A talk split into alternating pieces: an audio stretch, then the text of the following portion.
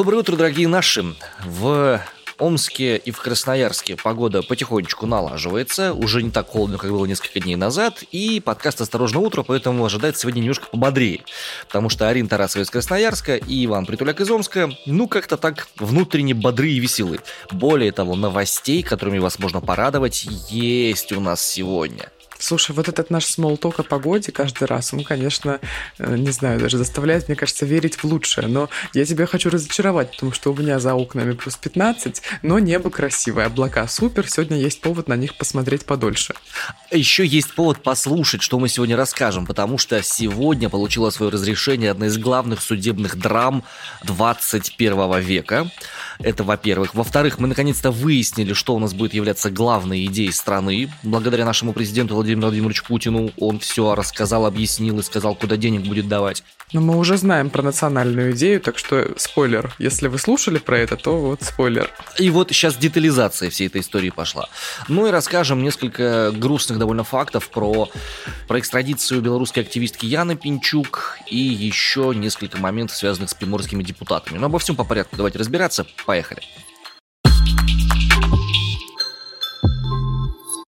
Начнем, конечно, с новостей политических. Владимир Владимирович Путин заявил о том, что надо бы в России возродить звание «мать-героиня». И женщинам, которые это звание будут получать, будут выплачивать по миллиону рублей. Кроме того, э, Путин заявил о наградах и для многодетных семей. Планируется за медаль и орден родительской славы, которые были введены немножко ранее, вручать по 200 и по 500 тысяч соответственно.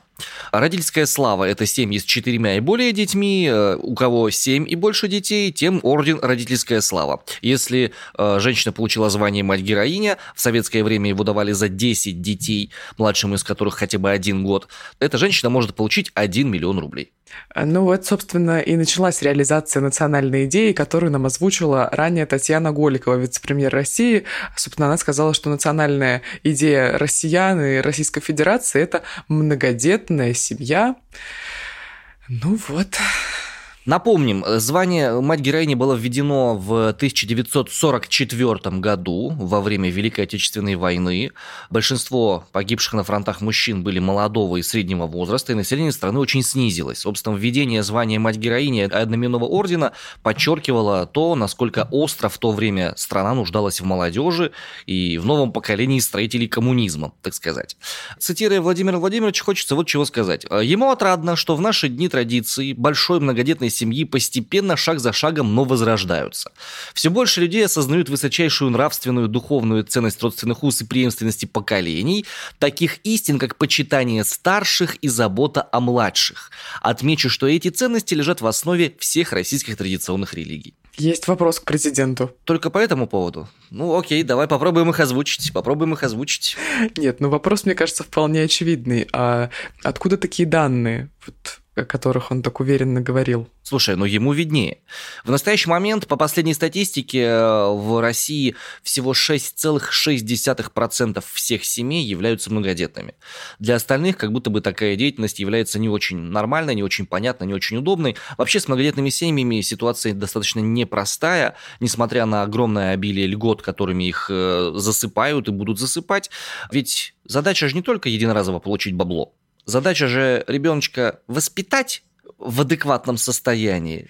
Ну, ты знаешь, к сожалению, не всегда в адекватном состоянии, потому что, ну, все живут в очень разных социальных условиях, и, к сожалению, почему-то многодетные семьи всегда живут в условиях чуть хуже среднего. Ну, вот такова просто жизнь. Вот смотри, Арин, здесь немножко спорный момент. А, по тем данным, которые есть по Омской области, многодетные семьи, они находятся по две стороны одного универсума. С одной стороны, многодетные семьи – это семьи, где очень богатые люди живут. Ну, прям реально очень богатые люди нашей области.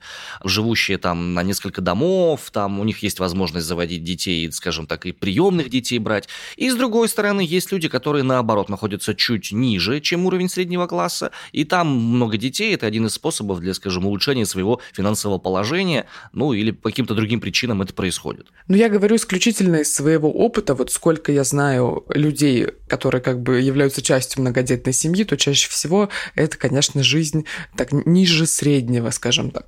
Мне интересует психологический аспект больше этих процессов. Э, я посмотрел материалы, связанные с многодетными семьями, связанные с семейной психологией многодетных семей. И ключевые риски, которые нападают на родителей таких многодетных семей, это страх выгорания и это выгорание как таковое. Тут двоих-то детей тяжело вывести, а если детей четверо, пятеро, шестеро и семеро, это автоматически означает, что мама не занимается почти никакой рабочей деятельностью и занимается исключительно обслуживанием. Почему-то именно мама. Потому что структура многодетных семей в основном это очень патриархальная структура. Есть отец, который сеет, пашет, контролирует железным кулаком. Есть старшие дети, которые ответственны за младших. Круговая порука. Вот это вот все. Да, есть э, мать-домработница. Ну и если у семьи много денег, то не мать-домработница, а домработниц непосредственно нанимают. В общем, вопрос, зачем это стране, все понятно, для чего это стране, абсолютно все понятно. Э, свою версию выскажи. Оставлю при себе, думаю, каждый для себя может трактовать. Давай тогда я свою версию выскажу. Я полагаю, что подобного рода вещи нужны, потому что действительно сейчас демографический кризис довольно серьезный, рожать никто особенно сильно не хочет. Интересно, почему? А что случилось, спросят все остальные. Мы потом вам расскажем.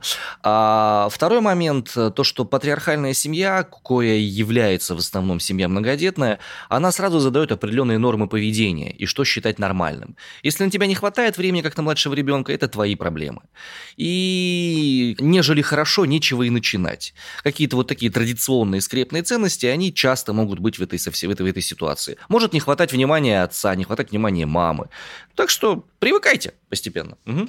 Очень хочется еще мне сказать о том, что очень странно, на мой взгляд, бороться с не очень как бы благополучными условиями жизни посредством рождения детей. Как будто это, знаешь, такой самая хардовая вообще дорожка, это вообще, мне кажется, это пойти по жести абсолютно. Я хочу улучшить условия своей жизни, поэтому я рожу 7 детей. Я никого не осуждаю ни в коем случае, но мне кажется, что это крайне тяжелый путь, и можно улучшить свои условия жизни гораздо проще. Поговорим о взаимоотношениях России и Беларуси и о том, насколько они стали теплыми. Суд в Петербурге разрешил выдать в Беларусь девушку по имени Яна Пинчук. И в Беларуси ей грозит до 19 лет колонии. А, там ее обвиняют по пяти уголовным делам, но Россия признала только три. И, собственно, если Яна Пинчук окажется в Беларуси, если ее туда экстрадируют, то судить ее будут по трем статьям Уголовного кодекса Беларуси. А изначально прокуроры и суд э, решили, что действия Пинчук соответствуют только статье э, «Публичные призывы к экстремистской деятельности». По этой статье она могла пробыть в российском СИЗО не более полугода. Этот срок истек, и Пинчук могла выйти на свободу, поскольку процедура ее выдачи с учетом обжалования в судах решения прокуратуры завершена не была. Однако, неожиданно в марте российская сторона изменила квалификацию статей, признанных основанием для выдачи Яны Пинчук. И в решении о ее выдаче говорится, что белорусскому обвинению соответствует не одна, а три статьи Уголовного кодекса, в том числе о создании экстремистского сообщества и возбуждении ненависти или вражды. Это тяжкие преступления, и по российскому законодательству держать Пинчук под стражей в России можно год. А, но, собственно, год закончится в марте 23-го, и э, есть мнение, что за это время Яну Пинчук успеют экстрадировать в Беларусь. На родине, если считать по всем статьям, ей грозит до 19 лет лишения свободы за участие в создании оппозиционных телеграм-каналов, ну и, собственно, за некоторые сообщения в этих телеграм-каналах и так далее. Вот, и белорусский суд уже признал эти телеграм-каналы экстремистскими и заочно арестовал Яну Пинчук по а, одному из дел. А, в пресс-службе, объединенной пресс-службе судов города Петербурга 1 июня написали, что Генпрокуратура прислала в суд письмо в котором она гарантирует, что Пинчук не будет подвергаться пыткам, жестоким, бесчеловечным, унижающим достоинство видом обращения или наказания, будет обеспечена защитой адвокатов, и запрос о выдаче не имеет цели преследования Пинчук по политическим мотивам. Когда в зале суда зачитывали это письмо, судья Ирина Фурманова спросила у госпожи Пинчук, почему та считает представленные гарантии недостаточными. После этого в зале слушатели засмеялись. Одного из них даже сказали удалить из зала суда. Ну, то есть в Беларуси сказали, гады будем, вообще все нормально. Это не политические, все как бы само по себе, короче, она вообще виноватая вся. Поняли, приняли. Защита Яны Пинчук будет обжаловать решение суда и обращаться в Европейский суд по правам человека, э, но решение ЕСПЧ в рамках 39-го правила его регламента, как и все решения этого суда, вынесенные после 16 марта, Россия, несмотря на обязательства как государства по Конвенции о защите прав человека, исполнять отказалась. Ну, это уже привело к ухудшению положения задержанных в нашей стране белорусов. Ну, как-то так. Что касается судов, давайте нырнем мгновение в светскую хронику и отвлечемся от дел политических и займемся делами семейными. Этот сериал, этот сериал, мне кажется, смотрели очень многие люди. Это буквально, как, знаешь, какой-то экшен, невероятный детектив, триллер. Ой, рассказывай. Короче, суд присяжных вынес наконец-то решение по тяжбе между Джонни Деппом и Эмбер Хёрд по делу о защите чести и достоинства. Присяжные решили, что утверждение Хёрд о том, что она была жертвой домашнего насилия, это неправда и клевета. А Джонни Депп вообще красавчик и ничего с ней такого нехорошего не делал. Вот так сработала репутация. Ну вот не знаю, репутация или все-таки судебное разбирательство. Надо смотреть внимательно, потому что в суде было много всякого крутого. Куча, он разобран на видео цитаты, длился он несколько дней, там даже недель, по-моему. Постоянное заслушивание, куча было свидетелей. Короче, 15 миллионов долларов присудили Джонни Деппу в качестве компенсации. Он их получит. Он э, подал иск против 36-летней Хёрд из-за статьи, которую та написала для газеты «Вашингтон Пост» в декабре 2018 года. В ней она себя обозвала общественным деятелем, который представляет пострадавших от домашнего насилия. Хёрд не называла Деппа в статье по имени, однако тот подал на нее в суд за намеки которые предполагали, что он был инициатором домашнего насилия. Сумма, которую он хотел взыскать, она была 50 миллионов долларов. Хьорд подала встречный иск на 100 миллионов долларов, сказала, что в браке с Деппом она подвергалась безудержному физическому насилию и жестокому обращению. Но по факту суд присяжных сказал, ребята, с вашими финансовыми требованиями вы идете в пень, вот 15 миллионов, значит, вот э, Джонни Деппу, и то, что ты говоришь, Эмбер Хёрд, это клевета. Все, ну да, но Джонни Депп э, должен выплатить Эмбер Хёрд 2 миллиона, таким образом просто он должен получить, по идее, 13. Тип того. Мне сейчас интересно, что будет происходить с франшизой «Фантастические твари. Где они обитают?», что будет происходить с компанией Warner Bros., которая снимает кучу разных фильмов, в которых Хёрд имеет место быть, что будет происходить с замечательным сообществом Social Justice Warriors, которые топили Деппа почем свет вообще очень сильно, как они будут включать заднюю передачу, будут ли. А почему ты сказал про «Фантастических тварей»? Там же Джонни Деппа уже заменил Матс Микельсон. Я понимаю, но теперь представь, что вокруг этой истории может быть. То есть, чуваки, вы выкинули человека, который в итоге оказался невиновен в том, в чем его обвиняют, причем не имея доказательств на руках вы это сделали. Вы угробили огромную крутую франшизу, причем не из-за замены непосредственно Депа, а в принципе ее уконтрапупили, потому что у вас сложности с написанием сценариев по этому поводу были. И как они будут оправдываться по этому поводу, я, честно говоря, не знаю. Я подозреваю, сейчас прям такая волна хорошая будет, очередная волна борьбы между сторонниками и противниками.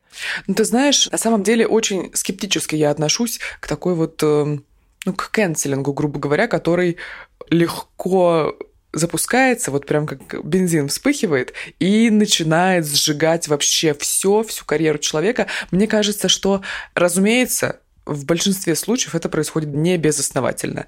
Но как будто более как-то разумно и гуманно начинать этот процесс после выяснения всех обстоятельств. Вообще, на мой взгляд, кэнселинг – это очень жестокая вещь и она очень серьезными экономическими уронами грозит людям, если мы говорим про массового зрителя, про массового, скажем, какого-то крупного человека. Нет, слушай, ну, мне кажется, ты сейчас так говоришь, потому что э, у нас есть пример Джонни Деппа, которого оправдали, и, в принципе, ну, в России, во всяком случае, к нему настроены достаточно так эмпатично, потому что, когда я так наблюдала просто за всем ходом э, вот этого происходящего между Джонни Депп и Эмбер Хёрд, я смотрела и думала, Эмбер Хёрд, конечно, что-то похоже, там у нее нечисто, нечисто. Да, Нечисто, действительно. Вот. Но есть примеры, когда действительно происходят из ряда вон выходящие вещи, и кэнселинг выглядит здесь вполне адекватным решением, когда человека просто отменяют, потому что, ну, ты поступил неправильно, все, тебе больше места в публичном пространстве нет, потому что, как правило, публичные люди – это кумиры, примеры. Но вот смотри, с другой стороны, по поводу кэнселинга. Кевина Спейси тоже закэнселили, но при этом суд признал его невиновным и это угробило всю его карьеру. Кэнселинг начинается раньше, чем происходит реальное установление истинности. Да, и я и как раз и говорю, что вот максимально как бы гуманно и логично было бы это, этот механизм запускать после выяснения всех обстоятельств, но это, разумеется, не сдержать никаким образом. С другой стороны, я вообще считаю, что любая массовая травля любого человека – это одно из проявлений глобальной ненависти. И я считаю, что проявление именно массового отравления, это не очень красящая человека вещь. Потому что бить всем вместе одного человека очень просто. Особенно если ты знаешь про него только по кускам что-то. И вообще, что касается, допустим, представителей художественного какого-то творчества, там, актеров или кого-то еще, они не обязаны быть хорошими людьми. Они обязаны быть хорошими профессионалами. Но это не дает им права, не знаю, как-то насилие какое-то проявлять и так далее. Само собой, то, что я ссорюсь со своей женой, не делает меня плохим актером.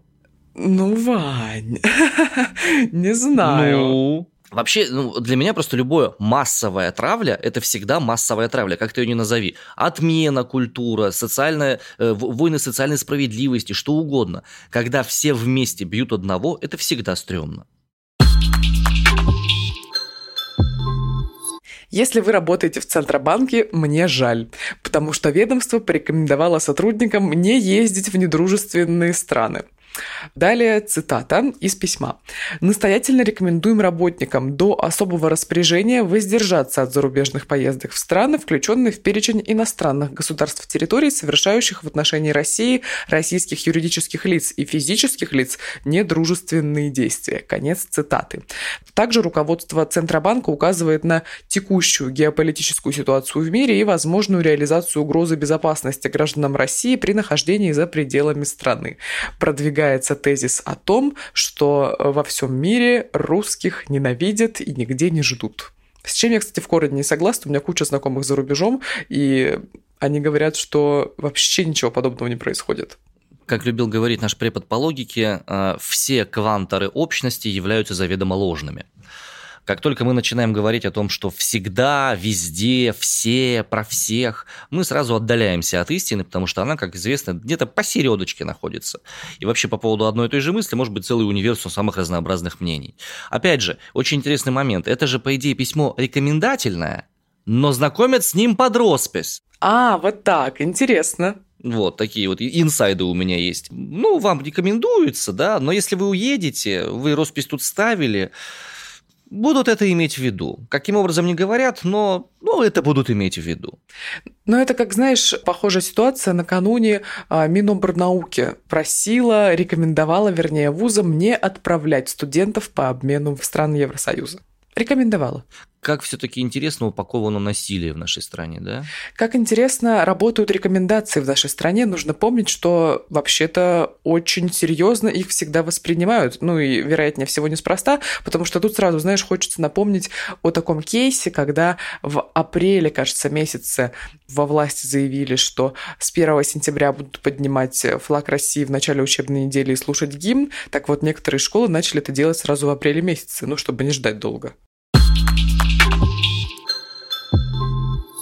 Но есть еще голоса, которые пытаются говорить что-то не в унисон, а вести некую сольную карьеру. Во вторник 31 мая Приморский крайком КПРФ на своем заседании исключил из фракции э, депутатов ЗАГС Собрания Геннадия Шульгу и Леонида Васюкевича. По мнению лидера приморских коммунистов Анатолия Долгачева, своим выступлением с требованием прекратить спецоперацию в Украине они предали партию. Что именно имеется в виду? Несколько дней назад на заседании ЗАГС Собрания э, депутаты вышеупомянутые зачитали вот такого рода сообщение. От группы депутатов составлено следующее обращение президенту Российской Федерации. Здесь семь предложений.